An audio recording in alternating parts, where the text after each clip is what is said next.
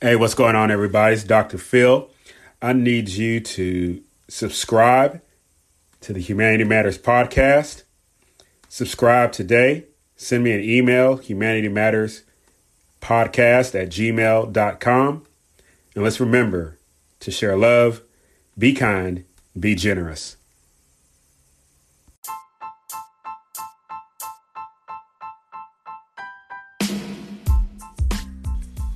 Welcome to the Humanity Matters broadcast. I'm Dr. Philip Fletcher, your host, where we discuss and reflect on theology, philosophy, nonprofit leadership, and social justice. This is the podcast where we wrestle with the important question what does it mean to be human?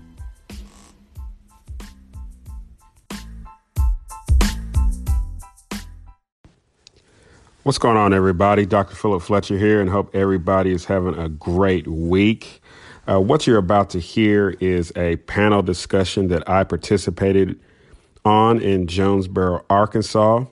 I was sponsored by Arkansas State Representative Dan Sullivan, and the panel was addressing quality of life as it related to uh, the city of Jonesboro and Arkansans. On the panel, uh, joining me is Pastor Iverson Jackson, and he is a pastor of uh, Zoe Church in Little Rock, Arkansas, and also Felicia Johnson. She is a, a real estate agent and broker and instructor instructor in uh, the city of Jonesboro, and so it was a great disqu- discussion. Excuse me, as we looked at what is quality of life uh, look like for an individual? What does it look like for a family? And then uh, we took some Q and A, and that'll be uh, heard later in a, a follow up podcast. So take about an hour of your time. You know, you just working or working out, or just need something to listen to as you're driving, as we discuss quality of life. And if you have any questions, hey. Uh, just hit me up with an email at humanitymatterspodcast at gmail.com and I hope you guys enjoy it. God bless. We, uh, Team Jonesboro did a great thing in starting this discussion about quality of life. Uh, and, you know, for me personally, the quality of life issue begins with our Lord and Savior when he said, I'm back here to save you from your sins. Uh, and then it went on for a few years, and then our Constitution was written and talked about the pursuit of life liberty, and the pursuit of happiness. And our nation is the first nation that I'm aware of that sets out quality of life in that perspective. Uh, so again, I appreciate the Team Jonesboro folks for bringing this up, and I thought we needed to continue that discussion. Uh, and even more after this, continue to have the debate and have the discussions. What does that look like? Uh, so I have uh, three wonderful friends who I've invited to Jonesboro. I'm going to let them introduce themselves. But we started out today at lunch, and I think uh, none of them knew each other when we started. We did radio interviews last week together. We did a radio interview yesterday on KLEK all together. These folks didn't know each other. And y'all, we had a great time today uh, getting to know one another and sharing things and hearing about what their thoughts are about quality and life and government and other things. And I tell you, if you ever get a chance to sit down with any one of these people individually, they again are just really quality people. I'm going to let them introduce themselves and tell them a little bit about them. How you doing? My name is Dr. Philip Fletcher, uh, husband of Nicole. Been married 22 years. Uh, father of Nicholas, Najee, and Michelle. Nicholas attends Henderson State. Uh, my daughter, Najee, attends UACCM in Morrilton. And then I have uh, oldest or youngest daughter, uh, Michelle. She graduates from Conway High this year from Conway, Arkansas. Lived there for 12 years. Started a nonprofit called the City of Hope Outreach. And our mission is to function as a community development organization focusing on uh, human flourishing on the basis of human dignity for the glory of God, and we focus on education, housing, and community development in low income areas. Uh, we have two locations in Conway and also two locations in uh, South Arkansas. Um, former military officer, served seven and a half years. Uh, former president of Faulkner County Tea Party. Uh, politics is my hobby. Loving the poor is my life's passion. I'm just glad to be here.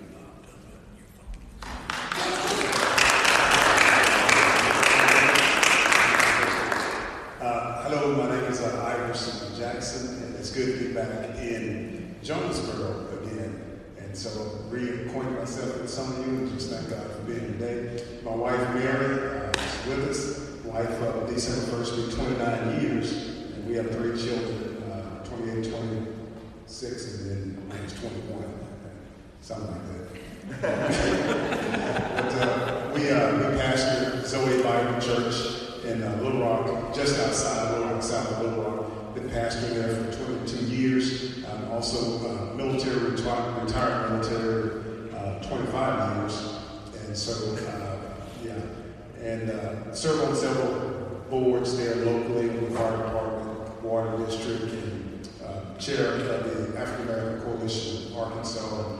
I serve on the Southern Arkansas University, my alma mater, uh, foundation so I, I, I, just really believe in getting involved in your local community, working and, and you know, putting your hands to work where you are and uh, uh, making a difference in that. And so our, our, emphasis is on teaching people how to live according to the biblical standards, which is the best quality of life you can live, because that's what God said came, said came give you life and that more abundantly. So, you know, I see a, a partnership working, particularly like we have ministries like uh, Dr. Fletcher uh, that are out there meeting people where they are. And then, of course, you know, you have the church, all these things work together. And the church is, we're there to shepherd, to disciple, to teach and train people. He's, he's like a rescue agent. He rescues and then, you know, and so we all to work together. All right? And Felicia, yes. is that you? Okay. I am Felicia Johnson. I am originally from Little Rock. I graduated from um, Little Rock Fair, where I was a War Eagle. However, I have 32 years in Jonesboro, Arkansas. Um, my first husband, Leon Johnson, was a um, deputy sheriff with Craighead County, and um, he uh, has since passed, and I am remarried. I've been married for five years to Jerry Lynn Cobb of Lake City, Arkansas. That in itself is a story we can get together later. um, I have a 20, uh, 21 year old daughter, Blessed. Pray for me. Um, she is a senior at the University of Arkansas, where she's also a Razorback cheerleader. Um, she does have credit from Arkansas State University from the classes that she took while she was at Jonesboro High School that were ran concurrent with ASU. So she is a Red Wolf and a Razorback. I, in Jonesboro, have had a real estate license for 20 years. I own a real estate company and a real estate school. I've also been in, um, involved in the community, and my latest thing that I've kind of gotten into is kind of going around to other states and speaking to them about some things in housing that I teach in the local real estate schools. Uh, this week, I was it this week or last week? Last week, I was in Evanston, Illinois um, speaking to them about redlining and what redlining did to their city and how that is still affecting their city and their residents' quality of life. And so, hopefully, tonight we're going to share some of those things, and hopefully, um, we can have some great dialogue, but leave here with more than just dialogue, but an action plan to bring everybody with us and to not just say, This is what I need, this is what I see I don't think that's um, who we're supposed to be. And if we're Christians and we're talking about Christ, there is no room to leave anybody behind. Remember, when that one sheep was lost, he left the 99 to go and find that one. And so I hope that's what we can do here tonight. Oh, thank you. I tell you, folks, it's, it's just been amazing to meet with all these people today. And again, I hope you get a chance. We're going to jump right into it. You know, I, I worked really hard at not telling them what to say. And if you know me, that's really hard for me to do. I kind of want to direct things and say, this is what we expect, this is what we want. But y'all, I haven't given you any directions, have I? I don't think we would listen. Well, that's, that's, that's why they were chosen, because they wouldn't listen anyway. But we're going to go to our first question, which is what does quality of life look like for an individual, and how does an individual attain it? I'm going to ask them to try to hold their comments to about five minutes, four or five minutes, because I do want to leave time for questions at the end. So, Phil, we'll let you take off. So I'm a preacher by calling, so you might have to give me a I'm in one two- minute two. warning. Yes. Got Two two ministers preachers of the up here. Yes. Oh, the Lord knew I needed something extra today. Yes. So, uh, quality of life. Uh, I would like to begin with uh, Irenaeus, uh, one of the ancient church fathers. Fathers, he said this: is that uh, the glory of God is man fully alive. The glory of God is man uh, fully alive, and how I understand that to be is him reflecting off of what Jesus Christ said, which has been mentioned that he had come to that we would have life and have it uh, to the full, that it would be abundant. Or for the Hebrews, they understood that as shalom, that every aspect of their life they would experience peace. And so, uh, understanding what quality of life means for the individual is as for each and every person that is in here and is not represented in here, what is peace? What does it mean for you to be fully alive? What does it mean for you to be fully alive and thriving, to be achieving your purpose, to be achieving your goals, but ultimately to understand do you understand who you are? And that even if you don't meet those goals, if you don't achieve all of these dreams that you have, understanding that that does not diminish who you are a person that is fully alive. Now, from the Christian understanding, a person fully alive is a person who is face to face with Jesus Christ. But even for those that do not assert to that uh, belief, what does it mean, even in an American context, an Arkansas context, Jonesboro context? What does it mean for you to be fully alive in this city? What are the things that you are excelling at? What are those things that you are, when you get up in the morning, as you work in the day, you just feel like, wow, this is life. But then what are those things that you're experiencing that is a lack? Maybe in a vocation or your job, maybe in your health, it may be where you are living at the current moment. What are those deficiencies that you are experiencing? And then asking yourself how you would have overcome those deficiencies. So, my next big thought to this not only is that you are fully alive, but that each and every human being in here was created in freedom. We're image bearers of God. God is free. And since God is free and we've been made in His image and likeness, we have been made in freedom. So, the natural bent of every human being in this place and in this city is to be free. To be able to make his or her own decisions outside of coercion, outside of, the, of a threat, outside of any type of thing that would diminish his or her life, that I would, you would be able to make decisions in which you would know I am free. And nobody can take that away from me. So, how do I understand quality of life? One is that man and woman has been made fully alive.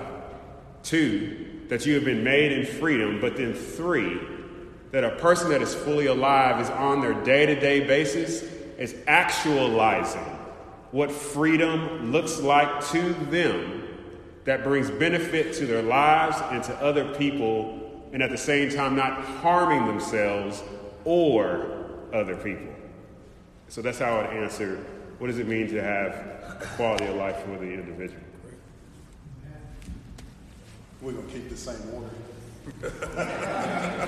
That's that Jonesboro hospitality. Let our guests go first. Let our guests go first. I'm, I'm just used to doing whatever the ladies say. I have 10 sisters and three girls and a wife, so I'm used to being told what to do by women, so that's okay. That's okay.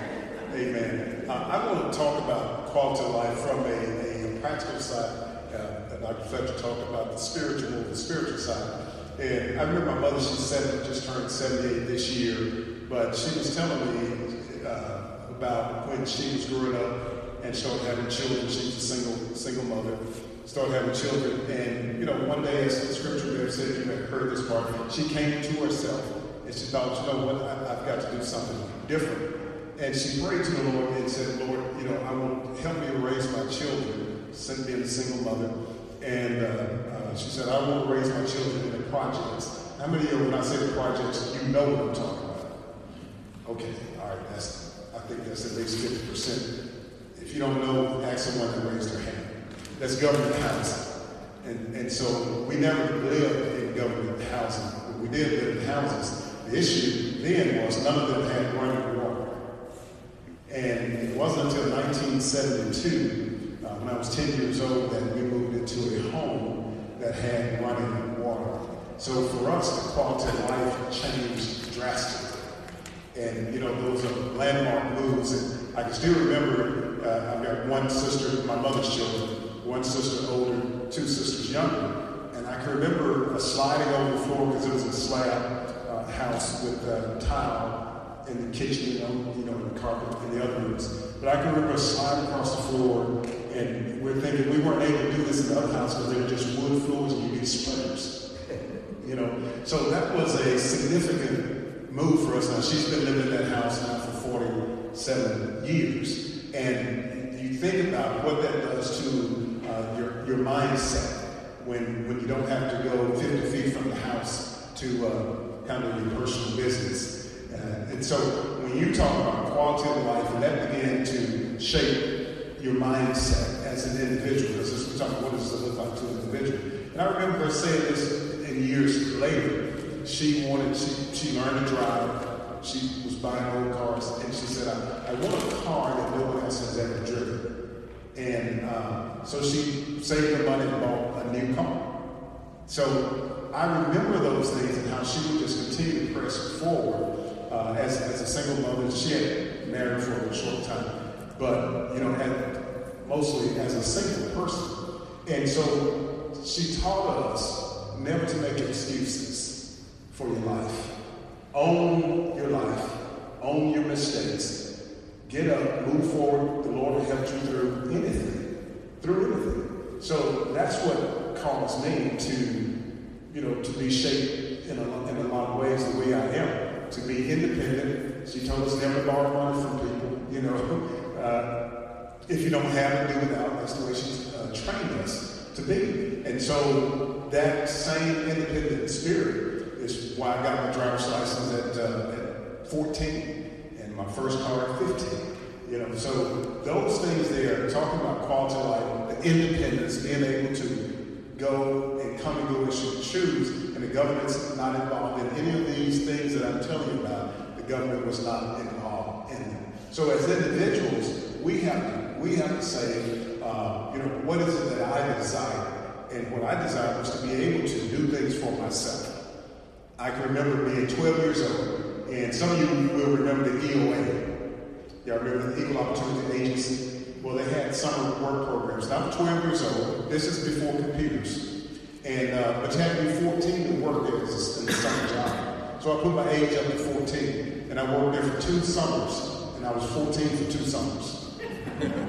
and then uh, when I turned 14, I went to work for another government agency called OIC. You had to be 16. So I put my age up to 16. And I was 16 for two summers.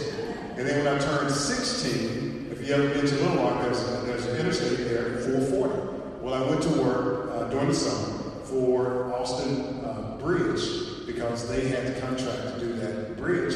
At 16, I was working with grown men making more money than my mother. So there's no, you know, if we want a good quality of life, we have to be willing to put our whole self into it, into it, and do whatever it takes to get that done. Don't make excuses and don't allow anyone to make excuses for you. Own whatever it is that's, that's going on in your life and then say, here's the way out. I can do something better. So that's been uh, The way I have seen quality of life is you do something about it. You know, you do something. What I've found, if you're willing to do something, people will get with you. Can I use the term get with you around? Y'all know what get with you? The white folks know what get with you means? They'll help you. Sort of. They'll help you. And, and, and I think everybody in here, if you see someone trying to do something, you'll get with them. Amen? And you'll help them bring up their quality of life. Amen. Ma'am? So you have the spiritual, you have the practical, and I'm going to give you Felicia. I live, I live in Jonesboro, Arkansas. I moved here with my mother, who was a single mother. Uh, my father and she divorced. I don't ever remember my dad living in the house with us. Now, let me tell you, my dad has always been in my life. They shared custody, so I'm not lacking a father figure. But when we moved here, my mom was one of the top managers of the Social Security Administration. I moved from Little Rock to Jonesboro, Arkansas in 1991. I came from a city to Jonesboro, Arkansas in 1991.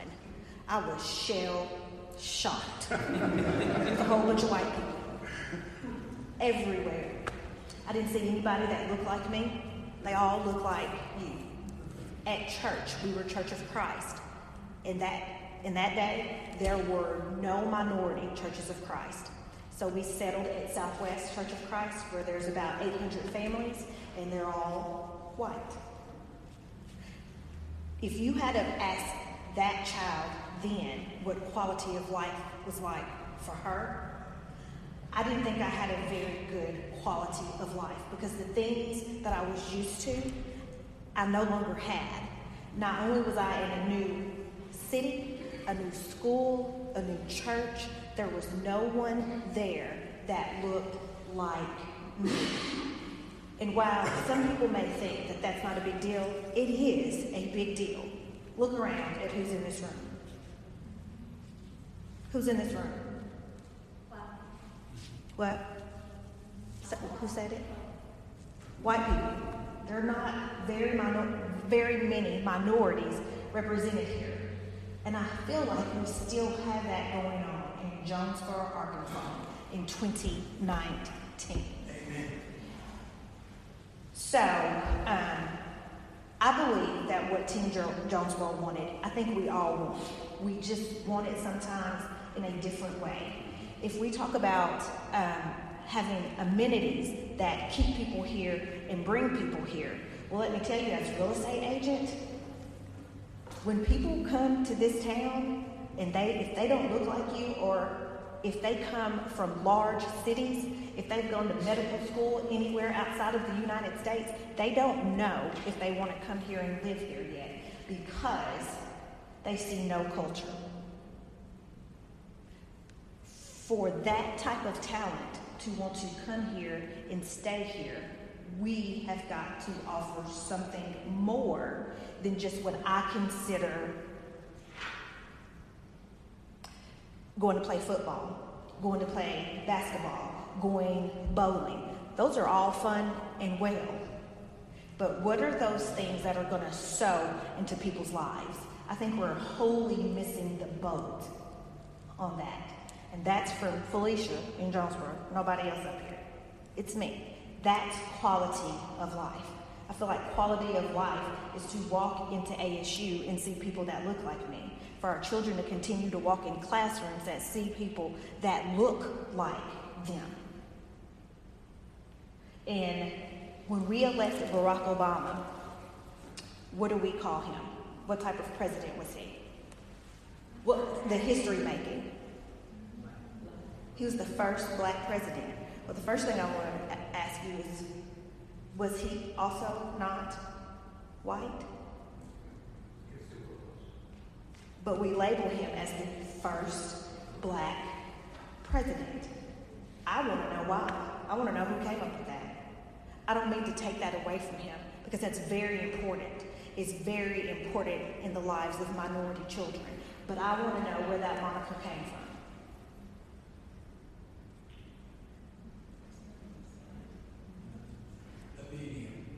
Okay, the media. So, as a black person in Jonesboro, Arkansas, living in the United States of America, we're missing the boat. We continue to miss the boat because if you don't see it my way, that's where the conversation stops. The conversation cannot stop. We don't talk about politics, we don't talk about religion, we don't talk about money because we don't know how to have a civil conversation and to share those ideas and to be like, okay, we're just going to agree to disagree. My opinion is my opinion, your opinion is your opinion, but we cannot leave people behind. And I feel like that is what we continue to do. Pass it down there to Iverson. We'll let Iverson start this. Thank you.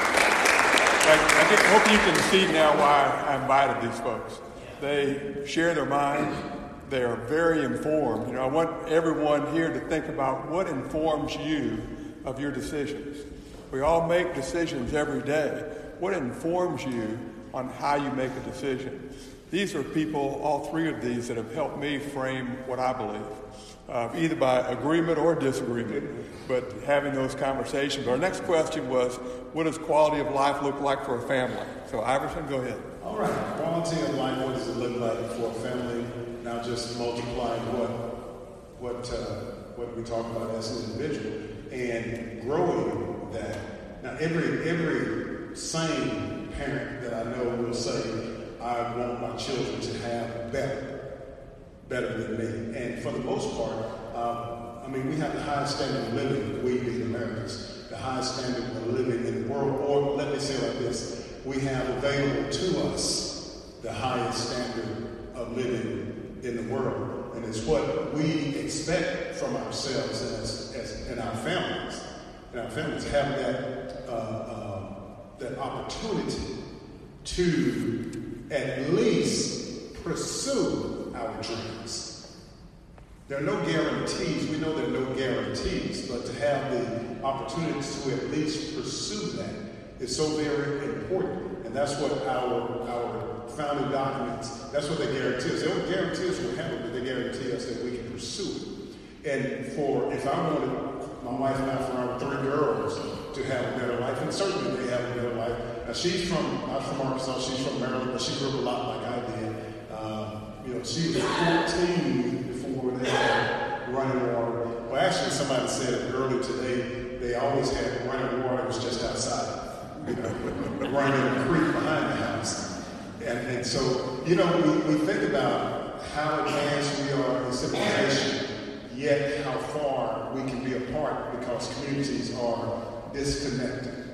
And my heart's desire as we raise our children would be for everybody to see everybody else just as, as people. And then when we do that, we don't make decisions based on our external, you know, uh, suitcases. This is a suitcase that carries me around, you know, and that. So what does it look like? What does that uh, quality of life look like? I want my children, as any of you would like, your children to be raised in safety and so forth. I was talking to someone the other day, and I said, a lot of our children don't know some of their relatives that well, even the ones that are that age, because our, my wife and I, uh, we didn't take them around them that much. And the reason we did is because their uh, belief system did not fall in line like ours did. You know, they, they did not have the same principles for life that we had. Let me give you an example. In 2012, we had a family reunion in Detroit, Michigan. Well, we, we you know, loaded the family up, and went to Detroit. And when we got there, their cousins that were about their age, maybe a little bit younger, our girls at that time were uh, 21, 19, and 12. And the first thing their cousins asked them is, where are your babies? They was like, what? I said, where are your babies? You, you, you, you ain't got no babies? You, you, you don't have a baby? And, they were, and our girls were just like in shock. What do you mean you don't have a baby? You know, so we want, you know, the way we raise our children is very different. And so quality for life for one family may be one thing, maybe having children so you can get a check where quality of life is, you know, teaching them that you some things are for, for married people and you get your life together before then. And we got all the material things, we got all the material things, but material things don't matter if your family is totally tore up. So some folks know what tore means, don't you? or ate up. We used to use a lot of those terms in the military. So, so those things there, that the things that we cannot put our hands on, are it's also part of the quality of life that are, that's really the most important part. Uh, one of our daughters, the oldest, she works for an airline. So her and the youngest daughter and I went out to lunch yesterday. And you know, it's amazing. People say, your children still want to be around you? It's like, well, yeah. We go out and have fun all the time. You know, we don't have a problem like that. So people, you can have money. You can have the greatest community that you can live in as far as all the things like Felicia was talking about, amenities and all these places and, and things. And those things are great. They're, they're lovely to have. But I want to emphasize having, having an intact family. Having, when I say intact, you know, I know we got all the blenders, I'm not talking about that but teaching uh, children how to respect one another, respect yourself, and loving one another. That to me, when you talk about family, there is no greater quality of life than having a family that loves one another. You know, if we lived in a tent, if we lived in a tent and we were there together, that would be a higher quality of life than someone living in a mansion and you hate to see each other. So that to me when we talk about family, and, and they'll talk about a different aspect of it, but I want to emphasize that aspect of quality of life for a family. And that is that we have to show love, whatever it takes. Forgive, forgive, and get your faith working. Don't ever give up on your on your loved ones. Don't ever give up on your children. You know, don't give up on your marriages and things like that. Because uh, the Holy Spirit will help us through it all. But quality of life is having your family together, loving on one another, and being glad to see them come instead of go. Right. Amen? Amen? All right. Yeah, so this uh, question gets a lot harder. My parents been married uh, going on 47 years. Uh, and I hope to achieve what they have achieved, ups and downs. But what they have taught me and my sister, I have a younger sister, uh, they live in Louisville, Kentucky, is one of endurance, uh, one of faith, obviously, uh, and most importantly, one of love through uh, good times and hard times. And so when I read that word uh, family, immediately what comes to mind is Philip Lee and Georgette Fletcher, 47 years, uh, got married February 12th, 1972. Uh, that's what I see when I read that word family. And what I know of what they taught us in word, but more importantly, in deed, of what it means to be a family immediately and then uh, our extended family on both sides. So I understand that for myself. Uh, but fast forward, what family means in our culture in America is changing. Like I said, when I read the word family, I think of a man and a woman reproducing and their children. Now, when I read the word family, I have to think of man and woman who have the ability to produce children but also, I have to look at that word now, and it also means two men who adopt children, two women who adopt children. So, what does family now mean? And I echo what my brother says that at the end of the day, it is about love.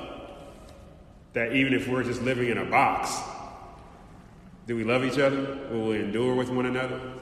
Right? And so we can get into the the different traditional aspects of what it means to be a family and even how that differs in cultures. Because we have the world that comes to America.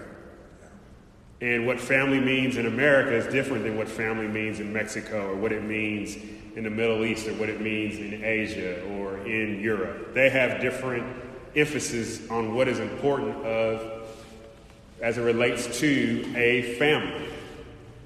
And so, again, uh, this larger question what does a quality of life look for each one of these individual households?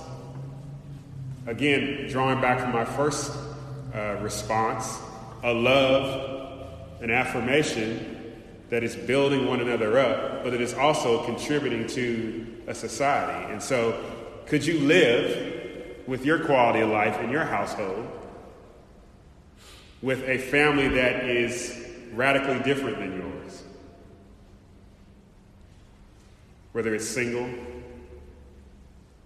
a father with his kids, or a mother with her kids, or as I said, two males, two females. Is their quality of life any less than yours? Are you elevating yours as more important than theirs? Those are the, these are more questions that I'm asking myself because now coming to Jonesboro, you are in a college town. And so colleges entertain these ideas about what it means to be a family. And that those students that graduate and choose to stay here in Jonesboro, they may bring non traditional ideas of what it means to be a family. Is Jonesboro prepared for that type of acceptance of that quality of life? Hmm. Ask it again. Are we ready? Or are you ready? I know what happens in Conway. We have three colleges. And so the amount of students who come, think about this, outside of Conway, outside of Arkansas. I grew up in California, Southern California, and how Southern Californians view family and life is different than here in the South. And so, colleges, again, you are importing different views of life into your city. And then when you ask yourself, to get to this, this, this, these other larger questions about the city and the chamber wanting to have businesses and approve amenities so that younger people can stay. Look what everything that you are bringing with that. And more than likely, they're going to be families that have different cultural perspectives than families that have grown up here in the South. Y'all hear me? I hear you. Are y'all hear? This is the same discussion I had in Conway. And they was like, what are you talking about? right? But I was like, you got three colleges. And what do colleges do? They recruit. And where do they want to recruit from? They don't we recruit from in their city. They, my daughter, she gets college applications from Oklahoma, California, New York. They want them to come there, but they're going. But what you're going to get is the culture that that child grew up with. And they're going to look at you and be like, well, what do you mean? My family had two men in it. That's a family. How are you going to tell me that wasn't a family? Are you going to tell them that that wasn't their family? Just like you don't want nobody to tell you you have a mom and a dad, traditional sense, that's not a family. So we have to ask ourselves, we have to do some introspection into this whole question about quality of life as it relates to families. Because families, and I'll be quiet, families are the building blocks of society. Families build societies which build culture. And what you bring from one place to another is everything that you learn coming out of what? That family. What it is to love, what it means to forgive, what it means to be generous, what it is to how you conflict resolute. Maybe it is peaceful. Maybe it is I punch you in the face. Because that's what I saw in my family. All of those things we have to consider. And we can't look at ourselves and just say, this is how every family is supposed to be. Yeah, at some level. Yeah, love. Every family should love. But those things that rise up on top of that, we have to consider, be sympathetic to, and figure out how can we be supportive of these families in such a way that they know that their quality of life is being achieved. It's hard, but that's what it means to live in a society of individuals. Amen. So I'm going to answer this question from a realtor's point of view, someone who um, whose job I, I want to keep people coming into Jonesboro, and I don't want and I want them to move houses in Jonesboro and not go out of state. So I'm going to answer uh, what quality quality of life for a family would look like based on my training, and it echoes what both of them have said, especially Phil here. Our traditional definition of what a family should look like isn't changing, it has changed. If we're going to talk strictly economics, we have got to be able to get on that boat and be able to say, your family has two women in it, your family has two men in it. You know what? Let's buy a house. What else do you need to know? What else would people need to know? They need to know the same things that a family with a husband and a wife need to know. Where should I send my kids to school? Where's the grocery store? We don't get to pick what families look like. And if our city continues to try to do those type of things, we won't have what we think we should have. How are we going to say that we're going to do A, B, and C with some type of money so that we can bring talent in when we're trying to pull talent from large places where their families don't look like what our traditional model here looks like. So you can't tell me that you want to keep you want to keep talent here, which is okay, but you want to pull talent from outside of Jonesboro. What you gonna do? Pick who comes?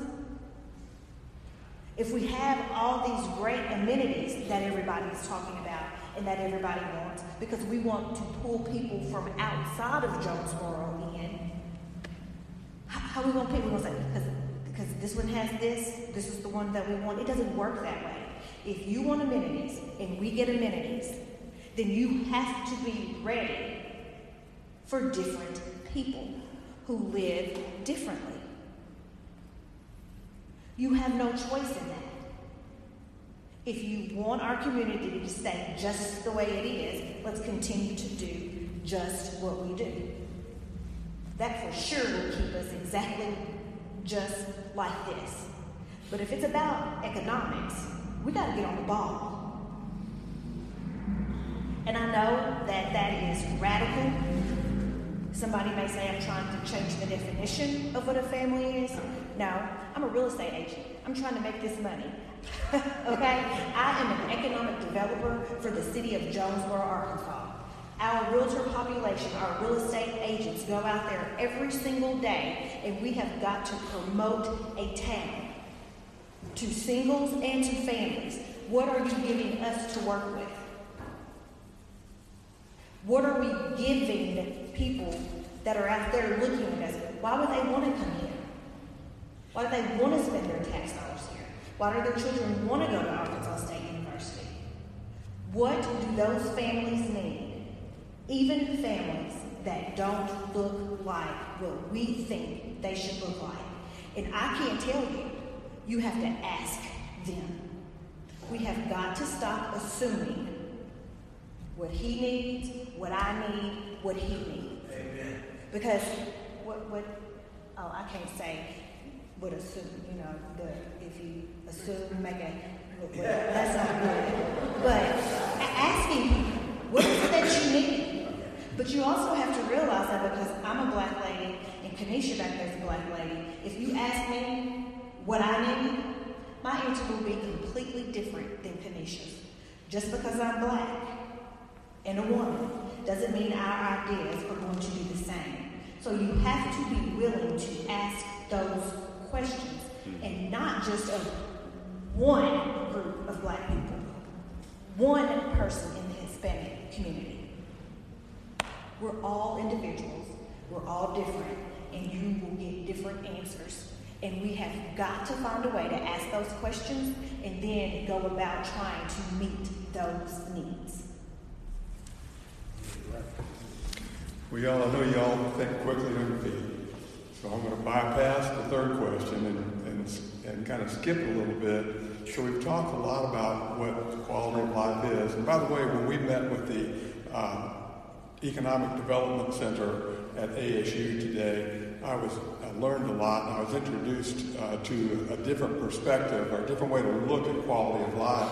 One was a place of quality of life, and then what does life as quality looks like. And I think that's really a good distinction. There's a difference between a quality place and a quality of life. And we've talked about a lot about uh, the spiritual side and a few other things, but tell us how we attain quality of life. That was in your questionnaire, by the way, if y'all remember that. So, how do we, whether it's a family or an individual, how do you get there? Alrighty, so this is the fun stuff right here. So, uh, pulling back off of my original question or answer freedom. We were all created free. The best way for me to address my quality of life and my needs that is different than her needs, his needs, your needs, so on and so forth, is me going out to you, young man. I've got this widget. You need this widget. I'm going to sell you this widget for X amount of dollars. He says, You know what? I'm going to buy said widget from you. I'm happy because my need is met. He's happy because his need is met. Young lady, I have this widget. And in fact, I've sold 10 of these widgets now. Because I've sold 10 of these widgets, I can sell it to you at a much lower price. Do you want to buy this widget? Well, shoot, I'll buy 100 of these widgets. Awesome. So I take the money I've made from my free transaction with him my free transaction with her, my free transaction with all y'all. Okay? And for whatever reason, I use that money to meet my need. My need. But I've also, guess what, met y'all needs. Listen to Thomas Sowell. Who knows who he is? All right? Thomas Sowell said his. You know why Michael Jackson was so successful? He was able to meet more needs than any other musician at his time. People needed his type of music, and people paid to hear it. Why is Bill Gates, Mark Zuckerberg, Jeff Bezos so rich? Because each one of them found a need, and each one of us in here has accessed it. Who has Facebook account? Who's used Amazon at least once? Who's used Windows at least once or bought it? How many times a day do you use Amazon? You should ask that. So here's the beauty of quality of life. I did not coerce this young man to buy my widget. I did not put a gun to her head and say, You're going to buy my widget. I did not go down to Little Rock and say, Hey, you know what? They ain't buying my widgets. So what I need y'all to do is increase their taxes and then give me the money that I would have got for their widgets and then give it to me. That's coercion. I said, hey, you know what? I've been working hard at this, sir. This widget does this, this, and this. And I see that you're going to need this, this, and this. And so I'm not coercing him at all. I'm persuading him. He's happy. I'm happy. I'm improving my quality of life by pursuing my self interests and pursuing my happiness. what does that look like for 350 million people in the United States who are able to interact with each other, not coercively, not being forced to or being hustled, but saying, hey, you know what? I've got this widget. You want this widget? Yeah. Hey, you want to connect with your friends? Yeah, I got this thing called Facebook. Hey, you want to get your stuff quicker and cheaper or look at your options? I got this thing called Amazon. Nobody has forced anybody in here to use Amazon, am I correct? You could go down to this mom and pop shop or Walmart right now and probably get the same thing. Could you? But for some odd reason, you want to be like, Alexa, order me this. or pay Amazon Prime 129 bucks so you can get it two days free. Anybody got Amazon Prime? Yeah. And we'll give you video and Yes. Audible. Nobody forced you to do that. But don't you like that freedom? Do you like that freedom? Amen. Do you love that freedom? So, what would it look like then if people had the freedom to live where they wanted? And people had the freedom to build a house the way they wanted. Bring on the houses. What would it look like if people had the freedom? This is what happens in Conway. I don't know about Jonesboro. That I don't have to go down to the permit place to pull a permit so that I could build a gazebo in my backyard. I could just build that freely. One, because it's my house. Two, because, well, I'm paying property taxes on it anyway. But it's my house. I've always wondered this, and I'll shut up. If I'm paying property taxes to Faulkner County, shouldn't I go to Faulkner County and ask them, can you pay my mortgage? Never mind, y'all. I'll, let, I'll let y'all sit down there. I mean, right? It's my house. Why am I paying you for my house? So if I'm paying you for my house, you have some sense of ownership over my house. So if you have some sense of ownership over my house, I should come to you at least once a month and ask you for the mortgage on my house. Isn't that shared responsibility? Isn't that collectivism? Isn't that? Let's share in all this. But I know that's not the case because government takes, they don't really want to give back. Right? Government takes. They don't want to ever give back. Like Ronald Reagan said, the hardest thing to kill is a government program.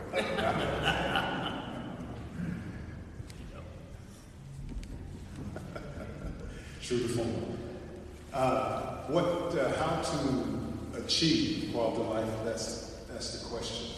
Um, I think you start with exposure because you don't know what you don't know. Uh, I didn't know that I was poor until someone told me I was poor when we were small growing up. And it's when you are exposed to something on a higher plane and then you have a desire to achieve that, and you look at the qualifications for that, and then you start doing something different.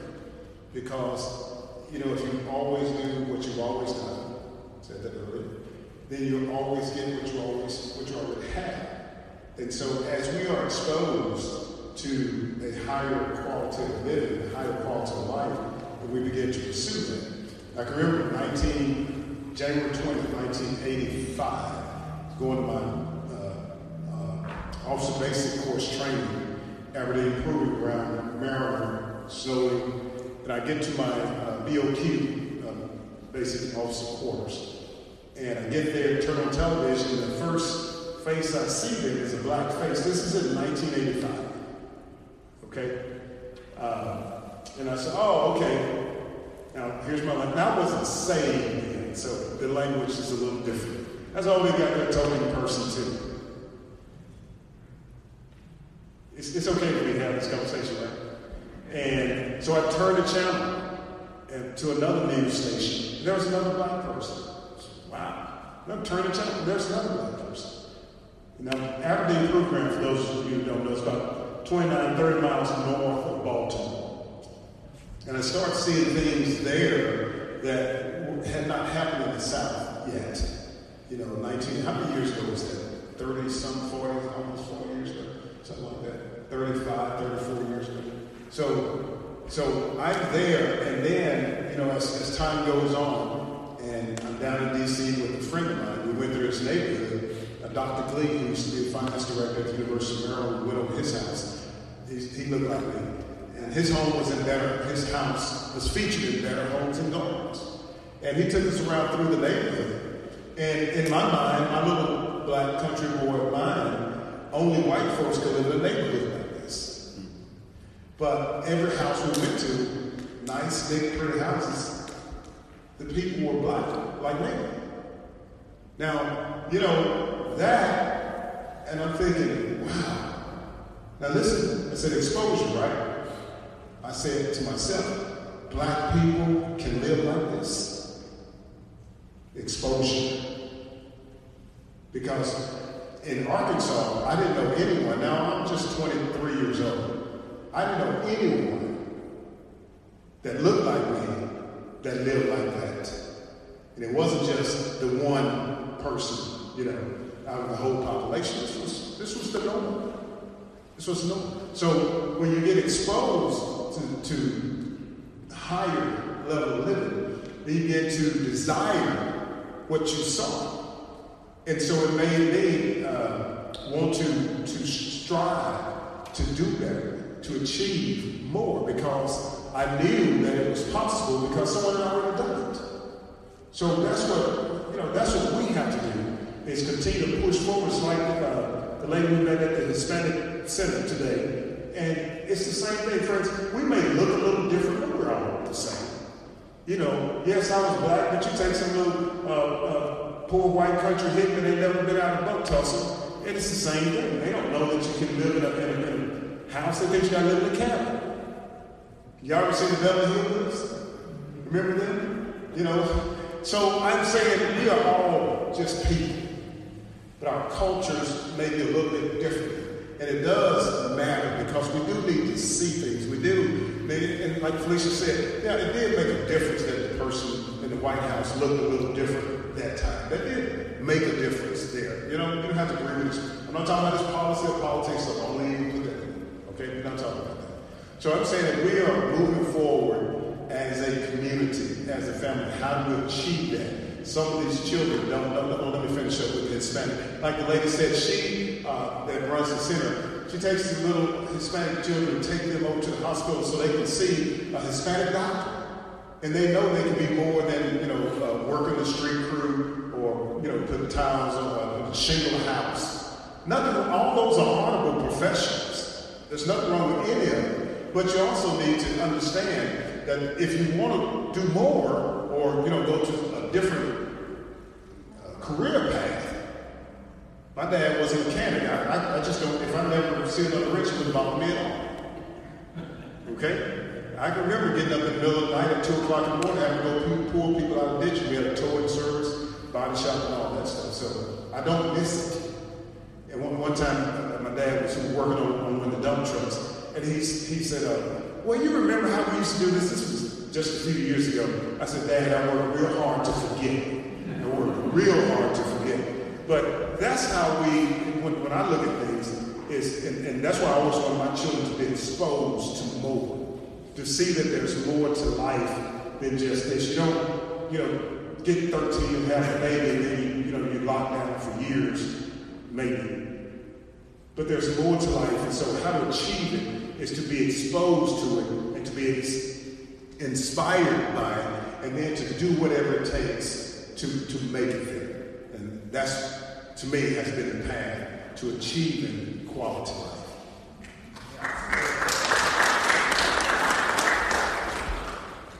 conversation often with people you don't know.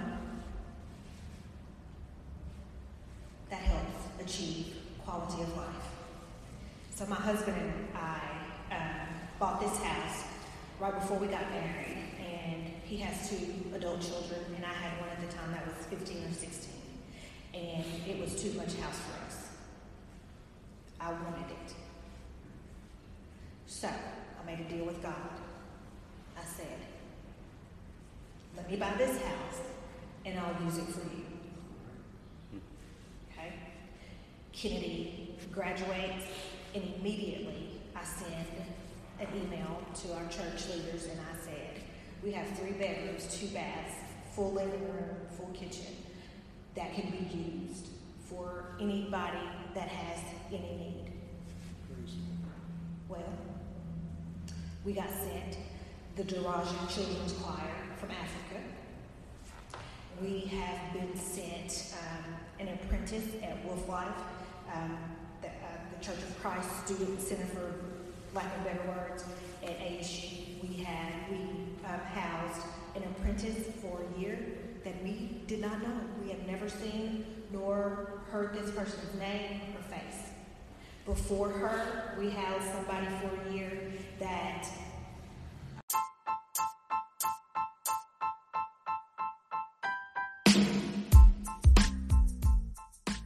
This has been Humanity Matters Podcast, discussing and reflecting on theology, philosophy, leadership, and nonprofits. For more information, visit our website, philipfletcher.org, or you can shoot us an email, leave us a comment, email us at humanitymatterspodcast at gmail.com. Like us on YouTube under Humanity Matters. Subscribe to the podcast on iTunes, Spotify, or Google Play. If we remember to live in hope, we can do the impossible.